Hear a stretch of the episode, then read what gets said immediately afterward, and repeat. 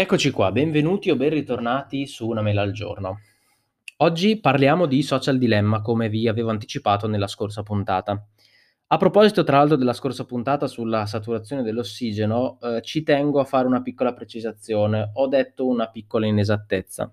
Infatti ho detto all'inizio della puntata che la saturazione dell'ossigeno è la percentuale di globuli rossi saturi di ossigeno. In realtà è la percentuale di emoglobina satura di ossigeno. L'emoglobina è contenuta nei globuli rossi, però per correttezza, ecco, ci tenevo a precisarla perché almeno sulle cose mediche ci tengo ad essere molto, molto preciso. Oggi parliamo di Social Dilemma, un documentario che è uscito su Netflix il 9 di settembre. Io devo averlo visto qualche giorno dopo, durante il weekend, il sabato e la domenica successiva, e il mio pensiero subito, appena terminata la visione, è stato: ok, questo è il classico documentario semplice ma d'impatto che arriverà un po' sulla bocca di tutti e col passaparola tra un mese o due tutti ne parleranno. E un po' così sta accadendo in realtà, ma capiterà per questo, come è capitato per tantissimi altri contenuti o anche serie TV. Per esempio La Casa di Carta è arrivata su Netflix, non mi ricordo se a novembre o dicembre di qualche anno fa. Mi ricordo che se ne iniziava a parlare un po' con il passaparola intorno alle vacanze di Natale, insomma primi dell'anno, e anch'io devo averla iniziata proprio in quel periodo lì, perché in un gruppo, nel gruppo Telegram di FG Foto di Francesco Graziani, appunto, qualcuno l'aveva consigliata e avevamo iniziato un po' tutti a guardarla, e poi vabbè, il resto è storia. Social Dilemma capiterà un po' la stessa cosa, meno ovviamente della Casa di Carta, ma capiterà perché per due motivi. Il primo è che parla di un argomento di sicuramente attualità, e il secondo, la cosa più importante, è che lo fa in una maniera molto semplice. Infatti Social Dilemma penso che sia il documentario perfetto da far vedere a amici non smanettoni, amici non tecnologici, genitori, soprattutto genitori con figli piccoli che mettono le foto dei bimbi, dei propri figli ogni 3 secondi, nonni, zii, parenti vari che non hanno la percezione, non sanno, non vogliono sapere quello che in realtà i social network fanno e stanno facendo da diverso tempo.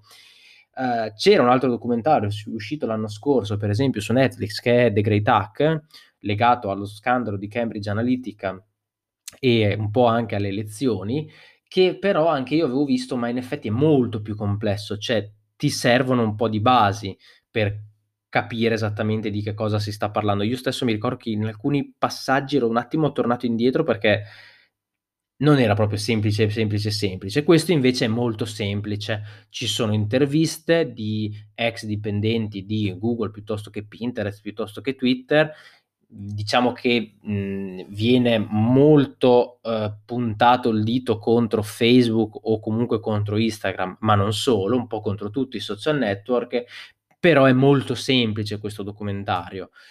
In alcuni casi fa anche delle scene proprio come fossero un film, dove ci sono appunto degli attori che fanno vedere un po' la vita quotidiana di questi ragazzini, soprattutto che sono bombardati dalle notifiche e che comunque ricevono un certo grado di appagamento, che poi risulta essere un problema, appunto da queste notifiche, dai mi piace su Instagram alle foto e da questo senso di bellezza che in realtà non è, di felicità costante che nella vita reale appunto non esiste. È un documentario, appunto, come dicevamo, semplice, ma soprattutto è un documentario per tutti, ed è questo che secondo me lo farà arrivare un po' sulla bocca di tutti col passaparola. Però per quelli che, come me per esempio, anche voi se state ascoltando, siete un po' smanettoni, siete un po' sui social, siete un po' sul web, sull'internet da un po' di tempo, vi informate e non prendete tutto quello che leggete come oro colato, non vi dice niente di nuovo. E questo secondo me è il grosso problema di Social Dilemma, che non dice niente di nuovo, che può essere un problema ma può essere anche un pregio, appunto, perché non dicendo niente di nuovo in realtà va proprio a colpire o cercare di colpire quel target di persone ignoranti, nel senso che ignorano il problema che c'è legato a questi social network. Appunto, è un documentario che non mi ha lasciato molto. Bello, fatto bene, una buona regia, interessanti le interviste, ma se vi devo dire che cosa mi ha detto di nuovo che non sapevo già, niente. assolutamente nulla. Ha messo molto l'enfasi sul discorso delle notifiche, sul discorso di quanto tempo passiamo sui social network. Il fatto che più tempo passiamo sui social network, più ovviamente loro guadagnano, perché più tempo sto io a scrollare su Facebook piuttosto che a guardare le storie su Instagram, più pubblicità loro mi possono proporre, più pubblicità loro mi propongono, più loro ci guadagnano e via dicendo. Ma questo io personalmente lo sapevo già, ma anche proprio questa... loro fanno molto l'enfasi per esempio su quanto tempo rimani non solo su social network di per sé, ma sulla pagina, sul singolo post, sul singolo video, cioè quanto tempo passa prima che tu scrolli al contenuto successivo. Loro mettono molto l'enfasi anche su quello, che non è una cosa così scontata, penso, per tutti. Personalmente la sapevo già. So che Facebook ha milioni di modi, di algoritmi per cercare di mantenermi sempre più lì sopra. Io stesso ho cancellato le notifiche, ne abbiamo parlato nell'ultima puntata della prima stagione a fine luglio di Una Mela al Giorno.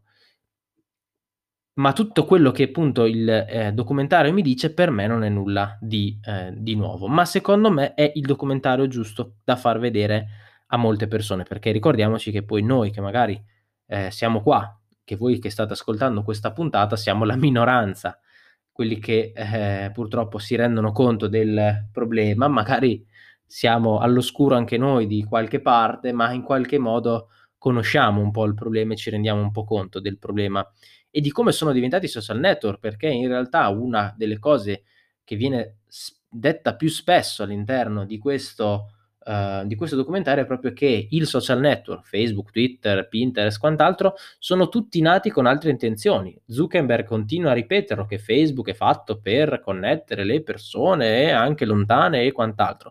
In realtà sappiamo benissimo tutti che non è così. Facebook deve macinare soldi, non è il suo obiettivo connettermi.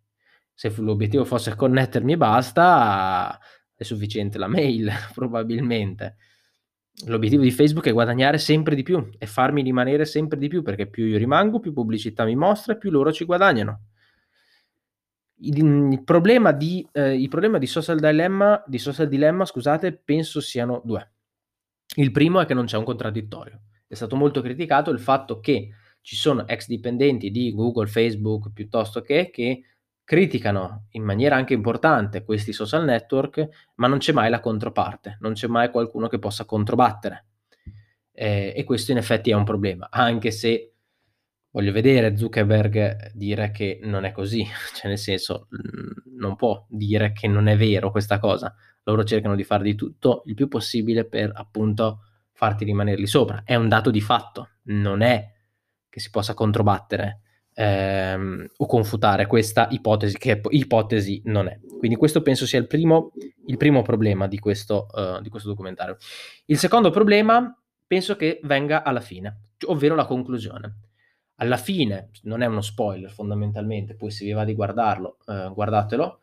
Alla fine sostanzialmente una delle persone che viene intervistata, che ha anche scritto un libro, si vede un signore un po' cicciottello, trasandato e quant'altro, fondamentalmente la sua conclusione a tutto questo pippone di 1 ora e mezza, 2 ore, quello che dura il documentario, è: cancellatevi da tutti i social network, andate fuori, guardate la natura, vivete la vostra giornata lontano dai social network. Io non penso che questa sia la soluzione, penso che vadano molto ridimensionati, penso che io stesso penso che potrei quasi far senza di Facebook. Penso che potrei far senza di Instagram e anzi penso che probabilmente in un breve futuro, in un prossimo futuro, lo cancellerò, perché Twitter è una fonte di informazione per me. Facebook non lo è indirettamente, ma ci sono alcuni gruppi per esempio che sono importanti per me perché sono una fonte di informazione personale per determinate cose della mia vita. Anche se in realtà molte cose dei gruppi di Facebook si stanno spostando sui gruppi o sui canali Telegram. Instagram in alcuni contesti per alcune persone è diventata anche fonte di informazione, perché la Repubblica, la NBC, la CNN o quant'altro, quando rilasciano una notizia la mettono anche magari nelle storie, vedo. quindi stanno cercando un po' di andare a 360 gradi, ma quello che io vedrei su Instagram lo vedo anche su Twitter, e lo vedo in ordine cronologico e non perdo niente, è tutto un discorso che abbiamo già fatto. Invece insomma su Instagram e su Facebook l'ordine è molto sparso, ed è il motivo per cui amo Twitter e odio da questo punto di vista Facebook e Instagram. Ma soprattutto Instagram io non lo utilizzo per informarmi, quindi non seguo per esempio CNN o quant'altro, proprio perché ho già Twitter, e quindi diventa solo uno scrollare, uno spulciare le storie delle persone, un po' così, quando proprio non si ha qualcos'altro da fare. Però, come poi ho detto appunto nell'ultima puntata della prima stagione di Una Mela al Giorno, ho tolto tutte le notifiche a queste applicazioni, Twitter compresa. E quindi appunto la soluzione che ci viene data da Social Dilemma non penso che sia la soluzione. La soluzione non è cancellarsi da questi social network. La soluzione non è non avere Facebook, non avere Instagram, non avere Twitter, addirittura in alcuni casi persone che non hanno addirittura WhatsApp o quant'altro. La soluzione non è avere un server di posta elettronica per non utilizzare i servizi di Google. La soluzione potrebbe essere sfruttare, per esempio, un servizio a pagamento, magari, non lo so, il servizio mail di Apple, che a quanto ne sappiamo oggi, poi domani chi lo sa, è sicuramente un po' più garante della privacy, si può dire, un po' più attento alla privacy da questo punto di vista. Una soluzione potrebbe sicuramente essere quella di non mettere sempre 800 storie, 800 video su Instagram e su Facebook, perché ci sono storie di cronaca che ci dicono che ladri sono andati in casa di persone mentre queste erano in vacanza. Ora, magari erano appostati fuori dalla loro casa da chissà quanto tempo, magari erano conoscenti di paese che quindi sapevano per vie traverse che queste persone andavano in vacanza, magari semplicemente hanno visto le storie di queste persone in vacanza e sono andate a svaligiare la casa. Abbiamo centinaia di storie di bimbi, ragazzi, ragazzine soprattutto, le cui foto messe sui social network o mandate ad amici e quant'altro o fidanzatini sono poi finite su internet. Avrete tutti sentito parlare della Bibbia 2.0, 3.0, che finché non è diventata di dominio pubblico era facilissima da trovare nei vari gruppi Facebook o Telegram, dove c'erano foto di ragazzini, ragazzine nude o seminude, nella maggior parte dei casi minorenni. Sappiamo benissimo che l'intelligenza artificiale oggi è in grado di sostituire un volto di una persona in un determinato video. Quindi un domani, ma probabilmente si può già fare, potrebbero prendere 10 foto dei vostri figli, metterle insieme e mettere quella foto all'interno di un video pedopornografico e quindi far girare un video in cui c'è un neonato, un bambino, chissà quanto, a cui vengono fatte chissà quali cose e cui il viso è quello di vostro figlio. Non sto parlando di fantascienza, sto parlando di cose reali, tangibili, che si possono già fare. Il fatto che non le facciano con vostro figlio o con vostra figlia, perché vostro figlio non è il figlio della Ferragni, non significa che non si possa fare. Non significa che per scherzo un domani non possano prendere un vostro video e mettervi la vostra faccia al posto di un altro video e questo diventare un video porno e metterlo in giro come vero, e quindi magari voi siete in questo video sembrate voi che fate determinate cose, determinate scene hot. Non sto parlando appunto di fantascienza, ma la soluzione non è cancellarsi dai social network, perché allora la soluzione sarebbe eliminarli tutti. La soluzione è ridimensionarli. La soluzione è utilizzarli per quello che sono. Utilizzarli come svago, non come fonte principale di informazione. Significa che il social network non sostituisce l'aperitivo, la birra con gli amici, la cena con gli amici. La social network deve essere quel qualcosa in più che ci permette di organizzarci, metterci in contatto con gli amici. Non può diventare quel qualcosa che ci distrae dallo studio, dalla vita quotidiana, dal pranzo, dalla cena coi familiari, dalla cena con gli amici, dall'aperitivo con gli amici. No, non può essere quello, non può essere neanche quella cosa per cui devo per forza mettere in mostra o mettermi in mostra, per cui vado a un concerto e mi vedo il concerto praticamente dallo schermo del mio cellulare, dallo schermo del mio smartphone, perché tutto il tempo sto riprendendo, facendo storie, facendo foto. No, non può essere quello. Quindi la soluzione non è cancellarsi da social network, ma non è nemmeno utilizzarli come certe persone lo utilizzano tutt'oggi. È questo il problema del social network. E il problema di Social Dilemma, appunto, che parte da questa, o meglio, finisce con questa conclusione a cui io assolutamente non sono d'accordo. Poi, come detto, erano cose di cui sapevamo già tutto. Poi Social Dilemma ha probabilmente anche delle imprecisioni. Per esempio, in un punto si fanno gli esempi, per esempio, di, diciamo, cose del passato che sono arrivate e che e come è stata la risposta della popolazione. Si fa l'esempio della bicicletta, si dice: quando la bicicletta è arrivata nessuno ha pensato che fosse il male assoluto. In realtà sono stati poi tirati fuori articoli di giornale di decine e decine di anni fa, e anche lì la bicicletta era vista un po' come il demonio. Ma è stato visto come il demonio anche, non so, i televisori a tubo catodico. Ma ragazzi, e si pensava per esempio che potessero causare tumori o chissà quale cosa.